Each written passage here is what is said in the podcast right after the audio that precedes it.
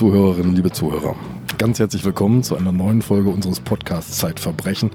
Eine bemerkenswerte Folge, denn wir werden über einen Fall reden, in dem wir weder den Täter noch das Opfer wirklich kennen, obwohl diese Tote, über die wir sprechen, wurden vor etwa 48 Jahren gefunden wurde. Es ist bis heute nicht bekannt, wer sie ist. Das ist das große Rätsel.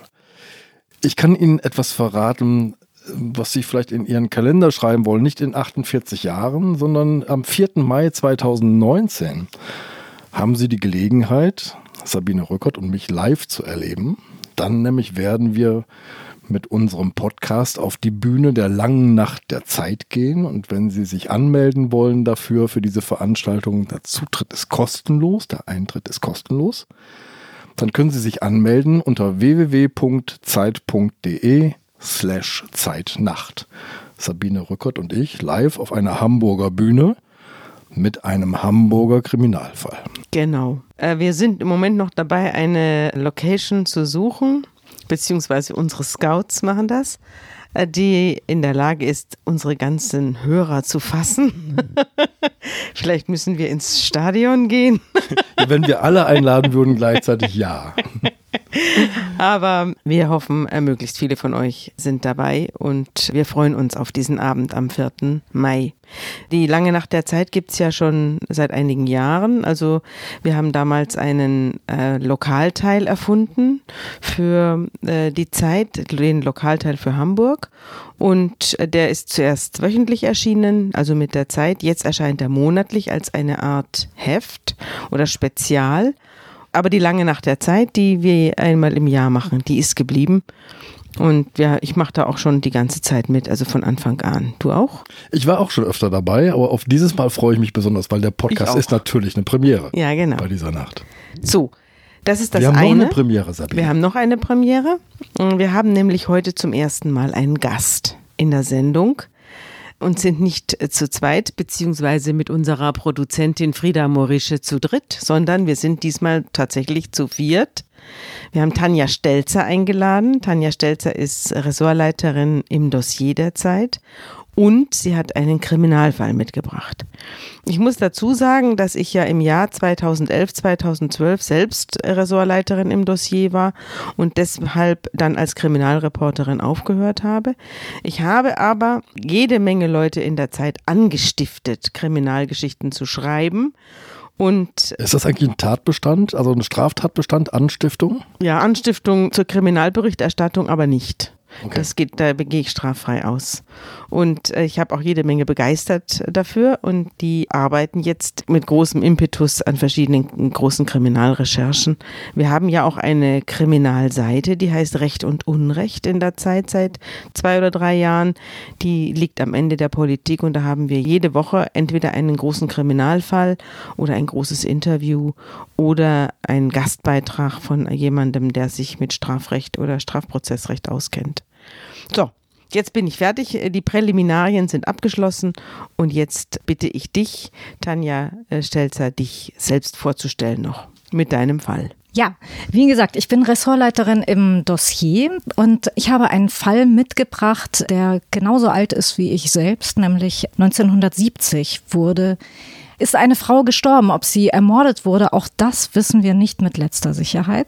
In einem abgelegenen Tal in der Nähe der Stadt Bergen wurde von Spaziergängern äh, im November 1970 nämlich eine Leiche gefunden. Das war in Norwegen. Das war in Norwegen, mhm. genau. Mhm. Abseits des Weges, in einer Gegend, in der es jetzt im November nicht so wahnsinnig schön ist, dass man ähm, da äh, unbedingt äh, lange Märsche machen müsste. Und äh, da wurde eine Frau gefunden, die war zum Teil verbrannt. Man merkte gleich, es war eine bisschen seltsame Szenerie. Ähm, die Leute, die sie gefunden haben, haben sich fürch fürchterlich erschreckt. Das war ein Professor, der mit seinen beiden Töchtern auf äh, Sonntagsspaziergang äh, war. Und diese eine Tochter lief so ein bisschen voraus, äh, rechts und links ins Gestrüpp. Und auf einmal sah sie diese tote Frau mit verkohlten Händen und Armen. Diese Frau hatte offensichtlich an so einer Art Feuerplatz möglicherweise gesessen und neben ihr lagen diverse Gegenstände. unter anderem äh, ein Gummistiefel äh, leicht verschmort und noch ein paar andere Dinge, zu denen kommen wir vielleicht später noch. Und dann sind natürlich dieser Professor und seine äh, Töchter umgekehrt. Damals hatte man noch kein Handy und konnte irgendwie die Polizei rufen oder so irgendwas. Also mussten sie erstmal zurück in die Stadt, um dann die Polizei zu rufen. Und die Beamten haben dann schnell festgestellt, dass was ganz Seltsames war. Diese Frau hatte weder irgendwelche Ausweispapiere bei sich, noch irgendwas anderes, womit man sie hätte identifizieren können. Sie hat, trug nämlich Kleidung, aus der alle Etiketten rausgetrennt waren. Und nicht nur das, da waren Wasserflaschen und so ein paar Gegenstände noch dabei. Auch da waren die Etiketten abgetrennt, selbst an der Wasserflasche. Also man hatte irgendwie überhaupt keinen Anhaltspunkt, wo diese Frau herkommen konnte.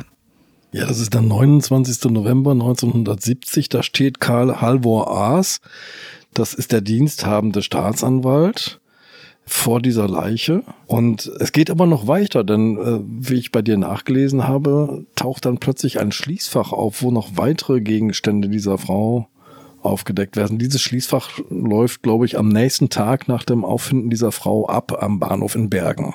Genau, und in diesem Schließfach befanden sich zwei Koffer. Und darin waren eine Menge äh, Gegenstände, auch Kleidungsstücke, Perücken, äh, Brillen mit äh, Fensterglas und Sonnenbrillen. Also Verkleidung. Verkleidungsgegenstände ja. eigentlich. Auch eine Tube mit einer Salbe. Von dieser Tube mit der Salbe war auch ein Etikett abgepiddelt. Äh, das war nämlich in Norwegen so, dass der verschreibende Arzt auf einem Medikament, wenn man das bei der Apotheke abgeholt hat, vermerkt wurde. Auch das war entfernt worden. Und auch da waren in allen Kleidungsstücken die Etiketten entfernt worden. Bei Kosmetika waren die Etiketten entfernt worden. Man hatte dann schnell den Verdacht, dass das irgendetwas mit dieser ominösen Toten zu tun haben ja. könnte und stellte fest, tatsächlich auf einer der Brillen fanden sich Fingerabdrücke und das waren die Fingerabdrücke der Toten. Wer hatte denn den Schlüssel zu diesem Schließfach? Das Schließfach war abgelaufen und dann machten die Zuständigen am Bahnhof Meldung bei der Polizei und sagten, hier ist ein Schließfach. Also bei der Toten war aber kein gefunden. Schlüssel für dieses Schließfach Nein. gefunden worden. Nein. Das, der war weg. Genau. Du hast gerade so schön abgepiddelt gesagt. Da überlege ich gerade, aus welcher Gegend denn dieser Begriff kommt. Weißt du das? Äh, keine Ahnung, vielleicht aus Hessen, wo ich her bin. Ich weiß es nicht. Ähm, solche Fragen werden uns nachher noch beschäftigen. Das können genau. wir ähm, schon mal vorweg schicken, wer welchen Sprachgebrauch pflegt und wo der herkommen könnte. Denn was da jetzt beginnt an diesem 29. November ist eine Suche nach der Identität der Toten, die bis heute anhält. Das können wir auch schon verraten. Aber wie geht denn jetzt die Staatsanwaltschaft vor Ort weiter vor? Jetzt findet die etwas vor, wo ich sagen würde, das ist total schräg. Also aus meiner Fernsehguck-Erfahrung würde ich sagen, naja, Etiketten alle rausgetrennt haben, muss Identität unkenntlich gemacht werden. Da gibt es zwar Kleidungsstücke, wir sind vielleicht sogar mitten in einem Spionagefall. Ja, zunächst würde mich natürlich mal interessieren, woran die Frau gestorben ist. Die Frau starb an einer Kohlenmonoxidvergiftung. Sie äh, hatte in ihrer Lunge Rauch, das heißt, sie lebte und atmete noch, als das Feuer ausgebrochen ist. Und man hat festgestellt, dass sie eine Menge Schlaftabletten hatte, die zum Teil verdaut waren, zum Teil nicht. Ähm, das waren unglaubliche Mengen. Äh, das war ein damals recht gängiges Schlafmittel, das sie in ihrem Körper hatte. Aber es waren Tabletten rosa, wenn ich mich richtig erinnere, wie sie so gar nicht in Norwegen verkauft wurden. So wurden sie in Großbritannien verkauft, was der zuständige Pathologe zufällig wusste, weil seine Frau in Großbritannien sich solche Tabletten auch schon besorgt mhm. Also man wusste, diese Frau hatte auch eine Vergiftung. Vergiftet Rauch. Ähm, es stellt sich, glaube ich, auch noch heraus bei der Obduktion, habe ich bei dir im Protokoll quasi nachgelesen, es gibt einen Bluterguss im Nacken. Genau, dessen Herkunft man nicht äh, richtig zu deuten wusste, dass äh, so ein Bluterguss hätte stammen können, entweder von einem Handkantenschlag oder aber auch einfach weil von einem Sturz auf einen Stein zum Beispiel. Eigentümlich ist ja auch, dass sie zwar vergiftet ist, aber dann auch nicht ganz verbrannt. Also sie wurde offenbar angezündet, aber nicht, oder sie hat sich wer, wer zündet sich selbst Hände und Füße an? Also wenn ich in suizidaler Absicht mich mit Feuer zu töten beabsichtige, dann überschütte ich mich mit Benzin und zünde mich an. Und nicht nur Hände und Füße und äh, sterb dann an einer Rauchvergiftung. Und du ziehst nicht vorher die Gummistiefel aus. Ja. Genau. All diese Fragen haben diese Ermittler auch sehr stutzig gemacht. Und dann hatten sie aber, jetzt komme ich auf Andreas Frage zurück, Glück, denn in einem dieser Koffer, die in diesem Schließfach gefunden wurden, war noch was drin. Da war eine Tüte drin von einem Schuhgeschäft in Stavanger. Dann sind die Beamten nach Stavanger gereist und haben in diesem Schuhgeschäft gefragt, ob man sich vielleicht an eine Frau erinnern könnte. Sie haben Tatortfotos gezeigt, haben sie zum Teil abgedeckt, weil das keine sehr schönen Fotos waren. Und äh, tatsächlich der junge Auszubildende in dem Geschäft, der Sohn des Chefs, konnte sich sehr gut an diese Frau erinnern. Die hatte nämlich wenig vorher ein paar Gummistiefel bei ihm gekauft und sie hatte sehr lange gebraucht, um sich zu entscheiden. Und solche Gummistiefel waren es, die eben auch bei der Leiche gefunden wurden. Und sie hat sie auch nochmal umgetauscht. Die war also nochmal. Sie hat da. sie auch nochmal umgetauscht, mhm. genau.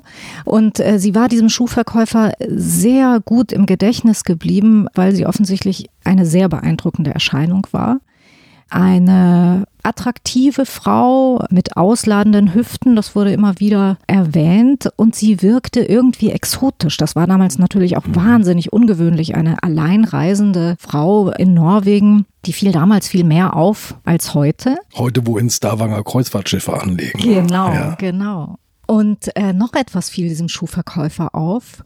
Diese Frau hatte einen eigenartigen Geruch, den sie verströmte. Das war äh, ganz seltsam. Aber kein Parfum. Es war kein Parfum. Es roch auch gar nicht so wahnsinnig gut. Und er wusste das nicht richtig einzusortieren, was das ist. Und Jahre später, als Knoblauch modern wurde, auch in Norwegen, was man nämlich 1970 dort noch nicht äh, wirklich kannte, da musste er an diese Frau denken und dachte sich, Mensch, das war's die muss nach Knoblauch gerochen haben. Mhm. Aber diesen Knoblauch, den muss sie sich irgendwie mitgebracht haben, denn es gab damals keinen Knoblauch. Ja, die Norwegen. Fischer von Stavanger haben keinen Knoblauch eingesetzt, ne? eher Salz, würde ich sagen. Wahrscheinlich, ja. ja. Die Nase ist ja der beste Gedächtnisträger nicht wahr, Andreas? Ja, vor allem hat sie die direkteste Verbindung ins Gehirn. Es genau. gibt keine direktere neuronale Verbindung von einem Sinn ins Gehirn hinein. Ja, deswegen sind ja. bei Gerüchen die heftigsten Erinnerungsschübe möglich. Deswegen glaube ich diese Geschichte auch mit dem Knoblauch. Wie arbeitet dann die Staatsanwaltschaft, wie arbeiten denn die ermittelnden Behörden jetzt weiter? Jetzt haben sie die Spur aufgenommen in Starwanger bei diesem Schuhgeschäft. Wohin führt die Spur jetzt?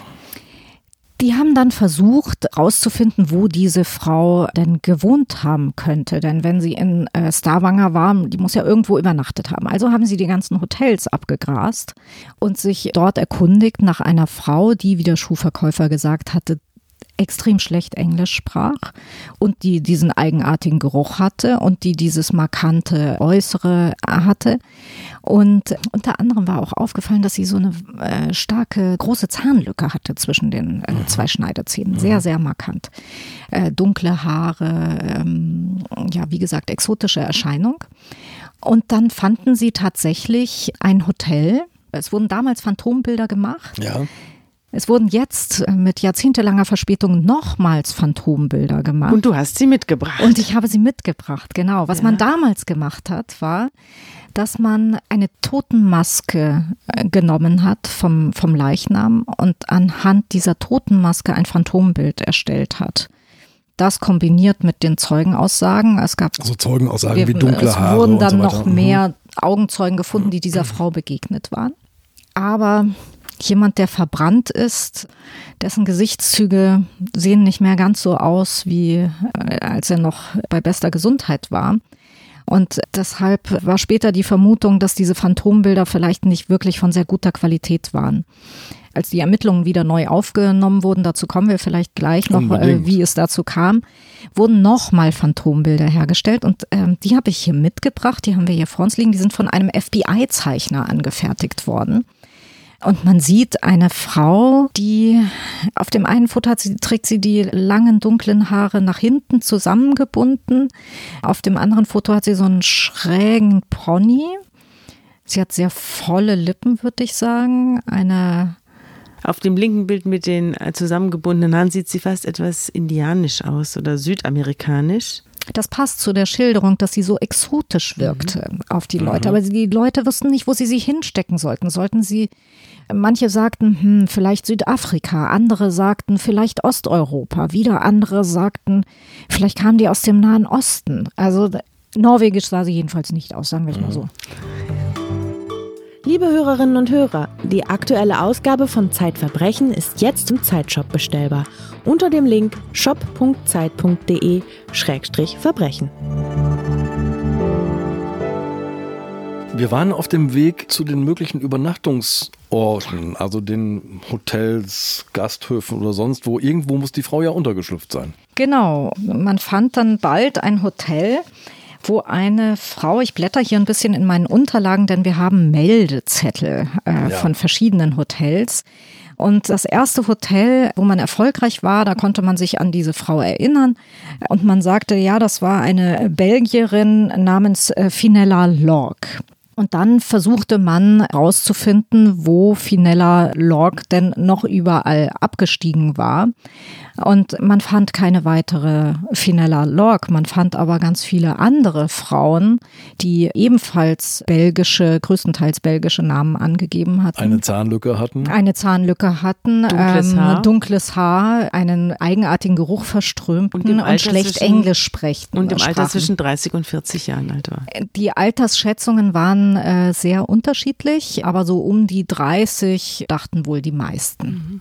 Und so fand man raus, dass diese Frau offensichtlich unter verschiedensten Identitäten durch Norwegen gereist war. Die war in Oslo, sie war in Bergen, sie war in Stavanger, äh, sie war an den verschiedensten Orten. Und in den Hotels hat sie eigenartige Sachen gemacht. Also man konnte sich sehr gut an sie erinnern, weil sie eben allein reiste und das so ungewöhnlich war. Sie hat ganz oft ihr Hotelzimmer gewechselt. Dann hat sie noch andere komische Sachen gemacht. Sie hat Möbel aus ihren Hotelzimmern rausgeräumt und auf den Flur gestellt. Einmal hat sie Zimmernummern, da war das Wort, damals war, war ja das Bad oft auf dem Flur und dann hat sie das D in dem Wort Bad abgepiddelt, um es nochmal zu sagen, und ähm, hat das, das an ihr Norwegen? Zimmer dran geklebt. Ist das in Norwegen das gleiche Wort, Bad? Ich glaube ja, ja. Also hat sie aus dem, sagen wir mal, Zimmer Nummer 39, hat sie das Zimmer Nummer 39D gemacht. Genau. Ja, Eigenartig. da hat doch jemand was zu verbergen. Ich, ich glaube, mit meinem Spionageverdacht bin ich gar nicht so schlecht. Ja, sie, sie, sie hatte auch ab und zu, hat sie sich auch getroffen mit einem Mann. Sie wurde immer mal wieder mit einem Mann gesehen. Es ist aber unklar, ob es immer derselbe war. Okay.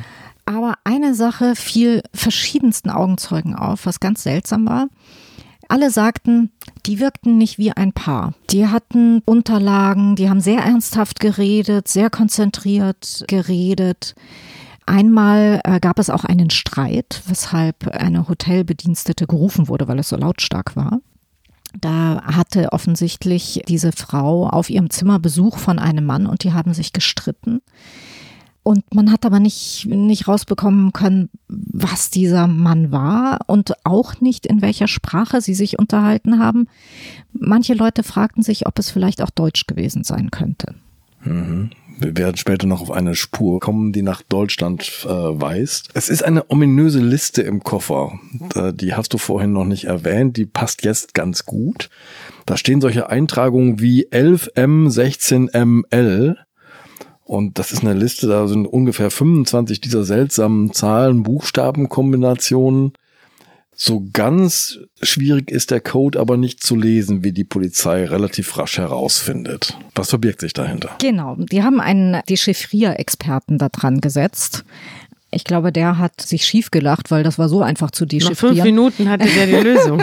Das hätten wir vielleicht auch noch hinbekommen. Das hätten vielleicht sogar wir hinbekommen. Mhm. Das war ihre Reiseroute. Da hatte sie verschiedene, also äh, Kürzel für Orte und Daten. Und aus der Kombination dieses Codes plus der Meldezettel in den Hotels konnte man äh, sehr gut rekonstruieren, wann sie sich wo aufgehalten hatte. Und das war im Übrigen nicht nur in Norwegen, es waren auch äh, London und Paris dabei, möglicherweise auch Rom. Da war man sich dann nicht ganz sicher, da hatte man nicht genügend Hinweise. Genf tauchte noch äh, auf. Genf tauchte mhm. noch auf, genau, genau. Jetzt sollten wir vielleicht mal einen Blick auf die politische Lage in den 70er Jahren werfen, damit äh, der Verdacht von Andreas, es könnte sich um eine Spionin äh, handeln, unterfüttert wird. Und wir sollten darauf achten, dass ein Großteil dieses Falles in norwegischen Hafenstädten spielt. Genau. Also Norwegen ist in der Zeit ein Hotspot der Spionage, muss man sagen. Ein, ein Land, in dem es vor Spionen nur so wimmelte, denn es war ein Land an der Grenze der Blöcke.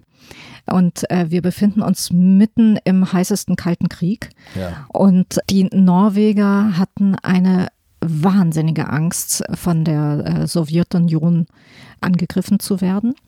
Und die Norweger ähm, haben viele neue Waffensysteme entwickelt zu der Zeit, haben viele militärische Anstrengungen unternommen. Ein bisschen so wie jetzt bei Island, Lettland, Litauen, ne? Das, genau, die ja fühlten so sich wahnsinnig bedroht und das war auch wirklich das Lebensgefühl der, der Leute damals. Also alle Leute, mit denen ich gesprochen habe, die mit dem Fall zu tun haben, die das, die damals dort waren, dieser Schuhverkäufer zum Beispiel, den ich auch getroffen habe, der erzählte mir sehr eindrucksvoll, wie das einfach so präsent war im, im Alltag. Man hatte einfach ähm, wirklich Angst, dass da der Krieg losgeht und zwar genau bei ihnen vor der Haustür. Und man mutmaßte auch sowjetische U-Boote tief in den Fjorden. Es wurden auch hin und wieder welche Gesichter, wenn sagen, die Fischer das draußen man, waren. Das ja. hat man nicht nur gemutmaßt, sondern es wurden immer wieder ähm, sowjetische U-Boote gesichtet. Ja. Und ja, also das war ein Thema, das recht präsent war. Und welche Rolle könnte die Frau da gespielt haben? Welche Theorien gibt es da in dieser Spionageszene? Tja, es gibt die verschiedensten Theorien. Ähm, äh, sie könnte natürlich eine sowjetische Spionin gewesen sein oder aus einem anderen äh, Ostblockstaat. Man weiß es nicht. Ähm, es ist äußerst undurchsichtig. Sie könnte ja aber auch vielleicht für den Westen spioniert haben. Fassen wir mal zusammen, was wir bisher über diese Frau wissen. Also das Aussehen haben wir jetzt hinreichend beschrieben. Die ist quer durch Europa unterwegs, aber fokussiert auf diese norwegischen Hafenstädte. Ähm, sie gibt sich als Belgierin aus, wenn sie sich bei den Hotels in die Meldezettel einträgt. Ähm, was wissen wir noch? in dem Stand? Ist noch, wird noch mehr über dieses Opfer oder sagen wir mal jetzt die verbrannte Frau herausgefunden? Es wurde, ich muss eine Sache vielleicht noch erzählen, denn all diese rätselhaften Dinge, dieser Code, die ausgetrennten Etiketten, diese seltsamen Dinge, die diese Frau in den Hotels gemacht hat, all das war bekannt. Und dann stellt sich der Polizeichef hin und sagt, die Ermittlungen sind eingestellt. Wir gehen davon aus, dass es sich um einen Suizid handelt. Und äh, die Tote wird beerdigt. Sie bekommt eine äh, katholische Beerdigung, weil man irgendwie die Vermutung hat, sie könnte vielleicht aus einem katholischen Land stammen. Das wird auch äh, dokumentiert für die, die Polizisten legen eine Art äh, Fotoalbum an von der Beerdigung und schreiben ein ordentliches Protokoll, weil sie sagen, das können wir später möglicherweise einmal einem Angehörigen übergeben. Was steht denn auf dem Grabstein? Es gibt keinen Grabstein, das ist eine Grasfläche. Aber das Besondere ist, diese Frau wird in einem Zinksarg beerdigt für den Fall, dass man sie irgendwann wieder ausbuddeln muss. Ah, sie wird also konserviert in gewisser Weise. Genau. Aber man hat sie nicht mehr ausgebuddelt. Man hat sie bis heute nicht wieder ausgebuddelt, weil das eigentlich gar nicht nötig war. Du hast schon angedeutet, August 2016, glaube ich, ist es, oder im Jahr 2016 auf jeden Fall. Da werden die Ermittlungen wieder aufgenommen. Der Anstoß kommt nicht aus den Ermittlungsbehörden oder aus der Staatsanwaltschaft oder aus der Polizei, sondern woher? Der äh, Anstoß kommt aus einer äh, Redaktion vom öffentlich-rechtlichen Fernsehen, vom Sender NRK oder NRK in äh, Norwegen.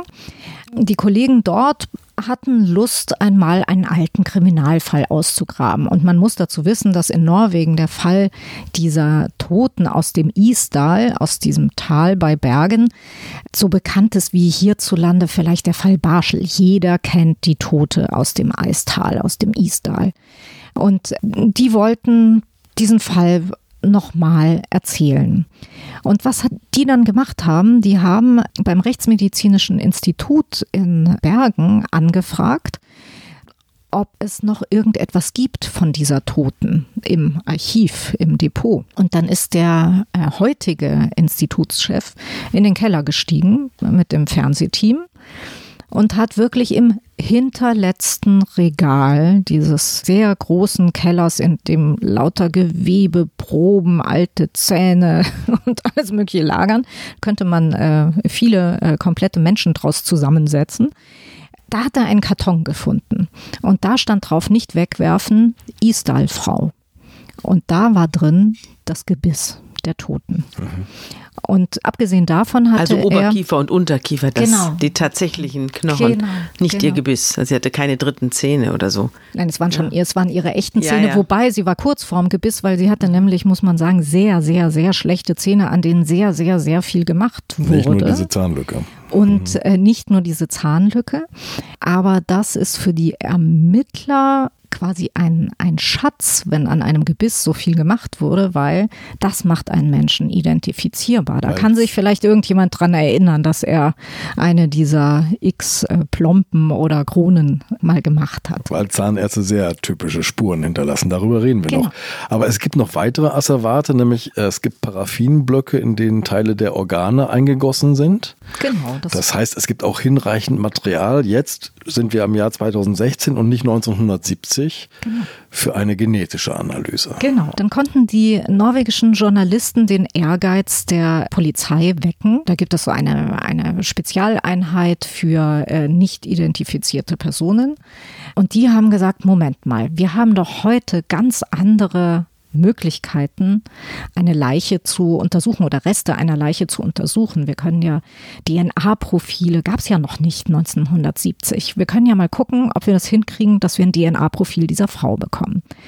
Und das war zwar mit den Zähnen nicht mehr möglich, aber es war möglich mit einem, mit einer Gewebeprobe aus der Niere, wenn ich mich richtig erinnere. Das heißt, im Grunde kann man jetzt rein theoretisch wissen, wer diese Frau ist. Ja. Man braucht eine Gegenprobe. Man braucht eine Gegenprobe. Man braucht, irgendwo muss, müsste ein DNA-Profil gespeichert sein, entweder dieser Frau selbst oder eines Angehörigen.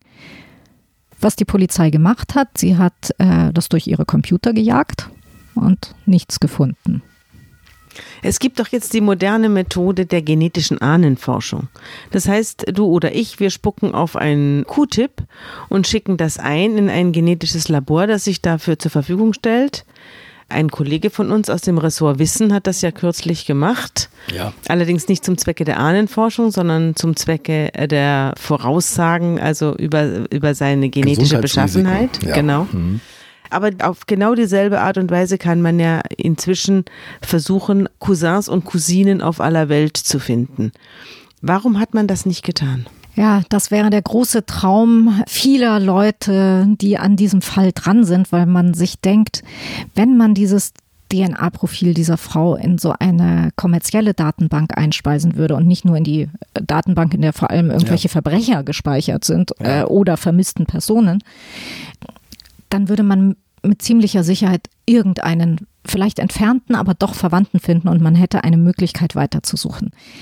Die Polizei in Norwegen hat lange mit sich gerungen und hat gesagt, nein, wir machen das nicht, aus ethischen Gründen.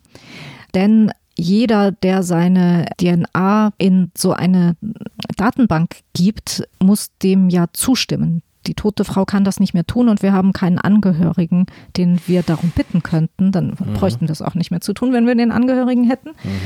Und die sagen, aus ethischen Überlegungen geht das nicht und man darf auch nicht vergessen, wenn man jetzt einen Verwandten finden würde, sagen wir einen Bruder zum Beispiel, der würde auf einmal erfahren, dass seine Schwester einen grausamen Tod gestorben ist diese Information kann in verschiedene Biografien sehr massiv eingreifen und das ist der norwegischen Polizei zu heiß. Sie sagen, das machen sie nicht. Aber die Tatsache, dass jemand verschwunden ist und nicht mehr auftaucht, ist das kein Schreck und kein Schock und kein Trauma in einer Biografie? Ja, so denke ich persönlich auch, aber Sie haben so entschieden und daran ist nicht zu rütteln und das Irre ist, man, man weiß, es, darin verbirgt sich die Antwort. Glaubst du, man darf sie aber diesem nicht Motiv? Glaubst du diesem Motiv? Ist das das wahre Motiv?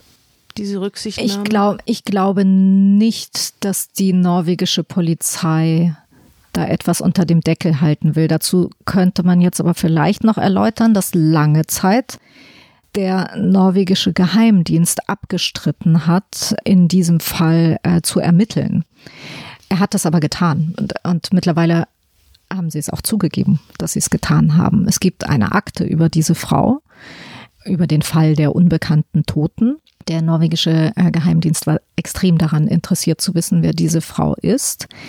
Es sind nur wenige Seiten aus dieser, ich glaube, 50-seitigen Akte äh, aufgetaucht. Mhm. Freigegeben ähm, worden? Freigegeben worden nach x Jahren äh, des Bettelns und Grabens. Und äh, die sind relativ wenig aussagekräftig, äh, diese Seiten. Es gibt ja noch eine zweite Möglichkeit, genetischen Spuren nachzugehen.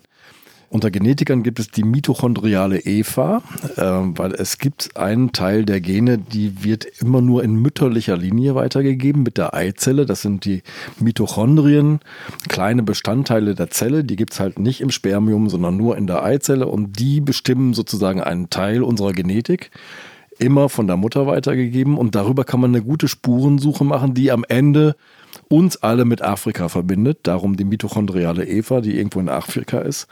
Aber wenn man aktuelle Mitochondrien untersucht oder mitochondriale DNA, dann kann man herausfinden, aus welcher Region jemand kommt. Und das haben die norwegischen Polizisten auf jeden Fall untersuchen lassen.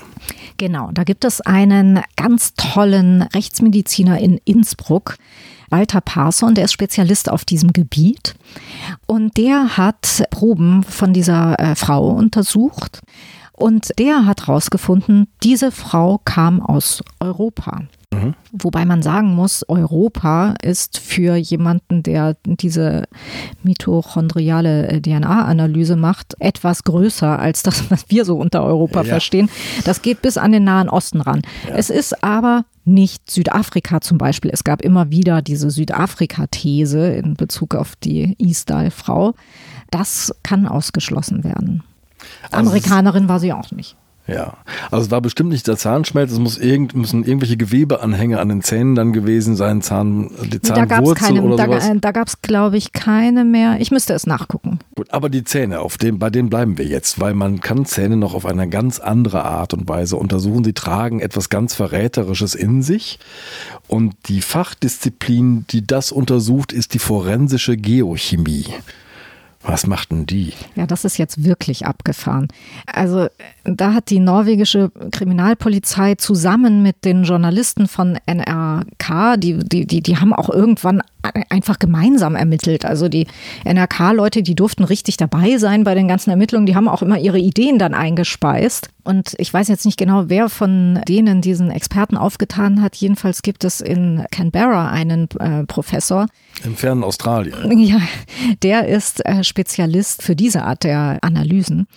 Und der hat untersucht, in welchem Verhältnis sich bestimmte Isotope in diesem Zahnschmelz verhalten. Und das kann Hinweise darauf geben, ähm, wo jemand in der Zeit, in der seine Zähne im Wachstum sich befanden, gelebt hat. Weil je nachdem, was man gegessen oder getrunken hat, ja. Schreibt sich das quasi ein in den Zahnschmelz. Darf ich das laienhaft so ausdrücken? Das ist doch genau korrekt. Total korrekt. Wir können noch kurz die Isotope erläutern. Elemente wie Kohlenstoff, Sauerstoff gibt es mit verschiedenen schweren Kernen. Und diese verschiedenen schweren Kerne äh, nennt man Isotope. Kohlenstoff gibt es als C13, C14, C12. So werden dunkel an manchen. Ja, lange ist her bei mir auch. Und äh, zum Beispiel Wasser in bestimmten Regionen hat sowas wie einen Fingerabdruck äh, an, an Elementen im Wasser. Boden hat einen bestimmten Fingerabdruck. Also man kann über diese Isotopenmuster herausfinden, wo jemand herkommt oder wo zumindest eine bestimmte Substanz herkommt zum Beispiel. Und ähm, im Zahnschmelz kann man herausfinden, was jemand, welches Wasser zum Beispiel aus welcher Region jemand lange Zeit getrunken hat. Was kam raus? Bei der Eistal-Toten? Da äh, kam eine Landkarte dabei heraus, genau genommen zwei Landkarten, denn zwei verschiedene Zähne wurden untersucht. Ein Zahn, der entstanden sein muss, als die Tote noch ein Kind war und einer, der zu den ersten Zähnen und einer, der zu den letzten Zähnen gehörte. Ähm, so dass man einmal quasi eine Landkarte hat, wo hat sie gelebt im Alter von vier, fünf, sechs Jahren sowas und dann nochmal so mit 14 mhm. etwa. Und dabei kam ein sehr eindeutiges Ergebnis äh, heraus. Da gab es Regionen, die richtig rot aufgeleuchtet haben auf dieser Landkarte. Und irrerweise kam raus, dass sie wahrscheinlich aufgewachsen ist, geboren wurde mehr oder weniger in der Region von Nürnberg. Eine Fränkin. Eine Fränkin. Und dann muss sie aber nochmal den Ort gewechselt haben, denn diese Landkarte, die zu ihrem 14. Lebensjahr erstellt wurde, da gibt es andere Regionen, die sehr wahrscheinlich sind, nämlich einmal so das deutsch-französisch-belgische Grenzgebiet. Äh, da tauchte auch Wales mit auf, auf dieser zweiten Landkarte. Aber wir haben ja noch was. Wir haben ja diese Formulare, die sie ausgefüllt hat in diesen Hotels. Jetzt wissen wir ja, dass einige Angaben da äh, dran falsch waren. Aber es war was ganz Merkwürdiges an diesen Formularen. Sie hat sehr viel auf Deutsch ausgefüllt. Mhm. Da tauchten deutsche Worte auf. Die musste ja da auch ihren Beruf angeben. Das waren ein bisschen eigenartige deutsche Worte. Sowas wie, sie sei Verziererin von Beruf oder äh, Verzierer. Verziererin, ja, fragt man sich, was das ist. Aber ein deutsches Wort. Ihr Ausweis sei ausgestellt von einer Behörde namens Kreisleitung Brüssel mit diesem deutschen Wort Kreisleitung. Das ist ein ähm, Nazi-Begriff, oder? Ja, es, es gab auch bei der SED Kreisleitungen, aber in Brüssel gab es nie eine Kreisleitung, das habe ich nachrecherchiert. Aber noch was ist auffällig. Denn diese Schrift dieser Frau, die war, also man merkte, sie hat versucht, sie zu verstellen, aber die hatte trotzdem ein paar Besonderheiten. Graphologen haben das untersucht. Und die Polizei hat in verschiedenen Ländern anfragen lassen, kennt ihr dieses Schriftbild? Sagt euch das was? Könnte das aus eurem Land sein? Ja. Man muss dazu sagen, das ist die Zeit, in der Kinder noch nicht so schreiben, wie sie wollen, sondern Fibeln haben, wo sie Buchstaben nachmalen und es gibt verschiedene. Buchstabenkulturen sozusagen, die sich regional unterscheiden. Ich glaube, sie tun das sogar heute noch. Also äh, auch heute würde man sehen, wenn man ein Schulkind in Frankreich und eins in Deutschland schreiben lässt, man, man sieht das am Schriftbild, dass es anders ist. Jedenfalls haben sich Graphologen gemeldet aus Frankreich, die gesagt haben, das ist eine Französin, die hat in Frankreich schreiben gelernt. Aber lateinisch. Also sie hat lateinisch geschrieben. Eine lateinische deutsche Schrift. Keine deutsche Schrift, wie man sie ja in, in dieser Zeit noch verwendet hat. Genau, genau. Mhm. Ja, und dann hat man später noch herausgefunden, dass es hätte auch Belgien oder Luxemburg äh, sein mhm. können. Auch dort wurde nach demselben System unterrichtet. Lass uns nochmal zu den Zähnen zurückkommen, aber diesmal ganz klassisch. Du hast schon vorhin gesagt, an so einem Gebiss erkennt man einiges und mancher Zahnmediziner erkennt auch ein Gebiss wieder, das er bearbeitet hat. Was verraten denn diese zahnmedizinischen Eingriffe? über ihre Herkunft. Also alleine über diese Frage könnten wir äh, eine Podcast-Folge füllen. Mhm. Darüber wurde sich intensivst auseinandergesetzt. Der äh, Chef der ähm, Pathologie in äh, Bergen 1970, als diese Frau starb, der hat sich festgebissen, muss man sagen, an dieser Frage der Zähne dieser Frau. Und der hat sein ganzes Berufsleben lang, immer wenn er zu irgendwelchen Kongressen fuhr, hat er Fotos mitgenommen von dem Gebiss dieser Frau und hat seine Kollegen gefragt aus aller Welt, kennt ihr sowas? Der hat Institute, zahnmedizinische Institute auf der ganzen Welt angeschrieben, auch in die DDR hat er geschrieben. Ähm, wo werden solche Zahnarbeiten ausgeführt? Denn diese Frau hatte äh, ganz viele Kronen das nennt man im Fachjargon Ringdeckelkronen. Solche Ringdeckelkronen wurden in Norwegen nicht gemacht. In Skandinavien hatte man andere, Die hatten eine andere Technik. Die hatten mhm. einfach eine andere Technik. Und der hat irgendwie nicht rauskriegen können, wo das genau herkam. Und es gibt heute im Identifizierungsteam bei der norwegischen Kripo eine Frau, die auch für diese zahnmedizinischen Sachen zuständig ist. Und äh, die habe ich begleitet nach äh, München zu einem Kongress. Hat die genau das gleiche gemacht wie äh, 1970 bis, ich weiß nicht, wann er gestorben ist, dieser Pathologe aus Bergen. Die hat ihre Kollegen gefragt, kennt ihr sowas? Und Ringdeckelkronen wurden in Deutschland gemacht, allerdings in West- wie in Ostdeutschland. Auch in Frankreich hat man Ringdeckelkronen gemacht und man hat sie gemacht in Osteuropa. Jedenfalls erzählten das einige Leute bei diesem, bei diesem Kongress. Das ist alles hochgradig spannend, aber leider grenzt es die Suche irgendwie nicht, nicht ein. Es gibt zu viele Möglichkeiten. Ja, man kann zwar so Schnittmengen bilden, aber man meist am Ende nicht sicher, ob es die richtige Schnittmenge ist, genau. die man da bildet aus Schrift, Zahnprobe, Chemie, DNA und so weiter. Ja. Genau. Aber ähm, du hast über diesen Fall ja geschrieben, einen großen Text. Und es gab, wenn ich mich richtig erinnere, auch einen Aufruf an unsere Leser. Wer hat sich gemeldet? Also es haben sich sehr viele Leute gemeldet, die etwas zu sagen wussten oder sich Gedanken gemacht haben über diese seltsamen deutschen Worte auf diesen Hotelregistrierungsformularen. Die Verziererin. Die Verziererin, zu der habe ich äh, sehr, sehr viele Mails und Briefe bekommen.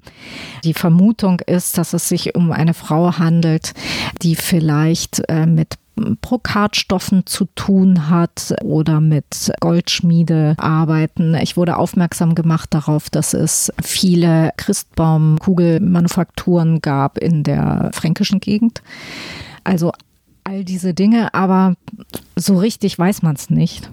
Ich hatte auch äh, viel mit einem Linguisten zu tun, der versucht hat, herauszufinden, äh, ob in diesen Begriffen auf diesen Hotelformularen, äh, ob sich da irgendwelche typischen Dinge finden lassen, vielleicht auch falsche Übersetzungen, äh, wo, so dass man Rückschlüsse darauf ziehen könnte, äh, was die Muttersprache, die Ursprungssprache ja. Äh, ist.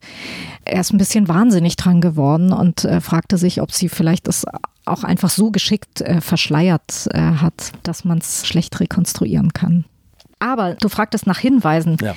Ich fand eine Sache besonders interessant. Uns hat geschrieben ein Professor für innere Medizin, der den Artikel gelesen hat und der hängen blieb an der Erwähnung dieses knoblauchartigen Geruchs dieser Frau. Und der schrieb uns, dass damals in den 60er, 70er Jahren häufig zur Behandlung von Verstauchungen und Prellungen eine Substanz verwendet wurde in Form von Lösungen, Salben und Gels. Diese Substanz heißt Dimethylsulfoxid, DMSO. Und das war damals wohl sehr gebräuchlich.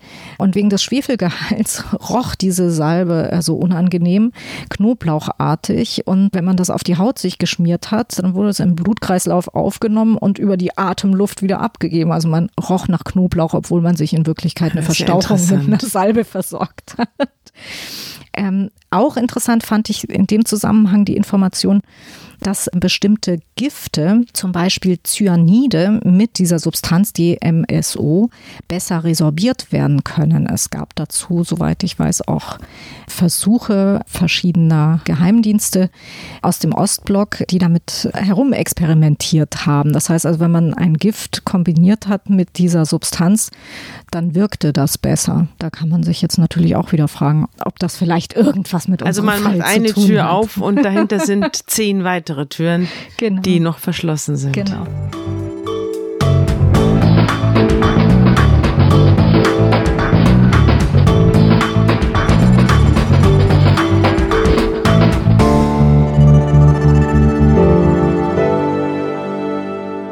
Also es gibt ja die Theorie, dass sie eine Spionin gewesen sein könnte.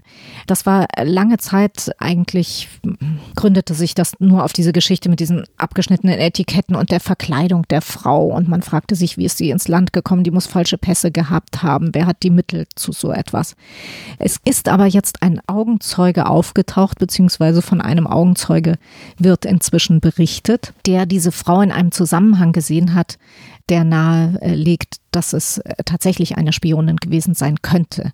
Es gab nämlich einen Fischer, der im November 1970 in Tananga, das ist ein Vorort von Stavanger, eine Beobachtung gemacht hatte. Der war am Pier und hat sein Boot repariert und dem ist eine Frau aufgefallen, die wurde wieder beschrieben, wie von allen anderen Augenzeugen auch. Und die stand am Pier ganz lange und hat gewartet.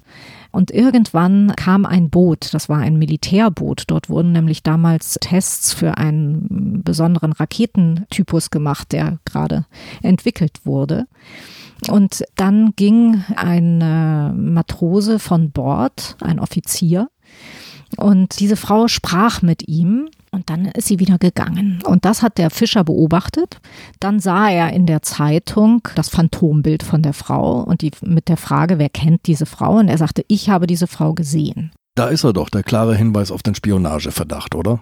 Ja, ich finde, das ist äh, schon ein sehr klarer Verdacht, vor allem wenn man weiß, wie es weitergeht. Gibt es diesen Fischer noch? Hast du den gesprochen? Nein, der Fischer ist leider tot, aber ich habe mit seiner Frau gesprochen, mit der Witwe. Und dieser Fischer hat sein Leben lang noch von dieser Begegnung erzählt, vor allem in den letzten Jahren vor seinem Tod, weil es ihn wahnsinnig beschäftigt hat. Er ist nämlich zur Polizei gegangen. Und dann bekam er wenig später Besuch oder trafen ihn Herren, man weiß nicht so recht, von der Polizei, vom Geheimdienst, die ihm angeblich einen Revolver übergeben haben, damit er sich schützen könne und ihm eingetrichtert haben, dass er nie wieder darüber reden soll. Und diesen Fischer hat das nicht losgelassen. Der hat bis ans Ende seines Lebens im kleinsten Kreis, erst hat er gar nicht drüber geredet und dann mit seiner Frau und mit seinen Kindern immer wieder über diese Frau geredet. Und er hat gesagt, ich habe sie gesehen. Also die Aktionen des Geheimdienstes haben offenbar den Fall noch schwerer zugänglich gemacht, aber es gab den einen Augenblick, da waren wir ganz nahe dran an dieser Frau. Denn das norwegische Fernsehen hat natürlich berichtet. Und dann gibt es den Moment, an dem wir erinnern uns an diesen 29. November 1970. Da steht Karl Halvor Aas, der leitende Staatsanwalt, und der lebt noch. Und nach dem Bericht des Fernsehens klingelt bei ihm das Telefon. Genau. Und dran ist ein Mann, der sagt, ich war mit dieser Frau zusammen.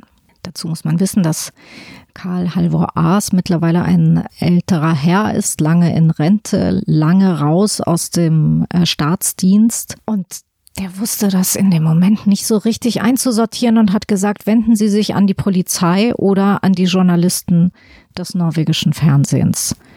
Dann hat er wieder aufgelegt und hat sich weder den Namen geben lassen noch die Nummer notiert. Und bereut es bis heute. Und bereut es jetzt. Ich glaube, es ist ihm wirklich auch erst im Nachhinein so aufgegangen, dass er, wer weiß, vielleicht wirklich mit jemandem gesprochen hat, der diese Frau kannte, vielleicht eine Liebschaft mit ihr hatte, eine, ein Verhältnis mit ihr hatte.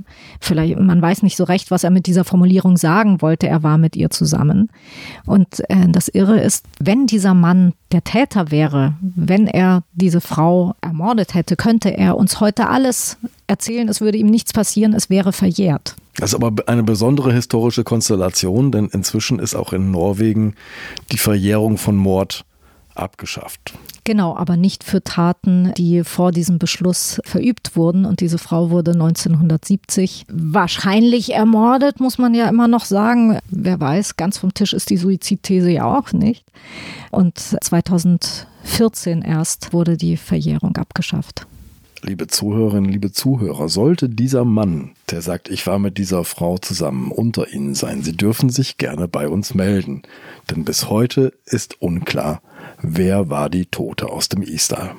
Ja, Tanja, vielen herzlichen Dank, dass du da gewesen bist und vielen Dank für deinen tollen Fall. Dankeschön.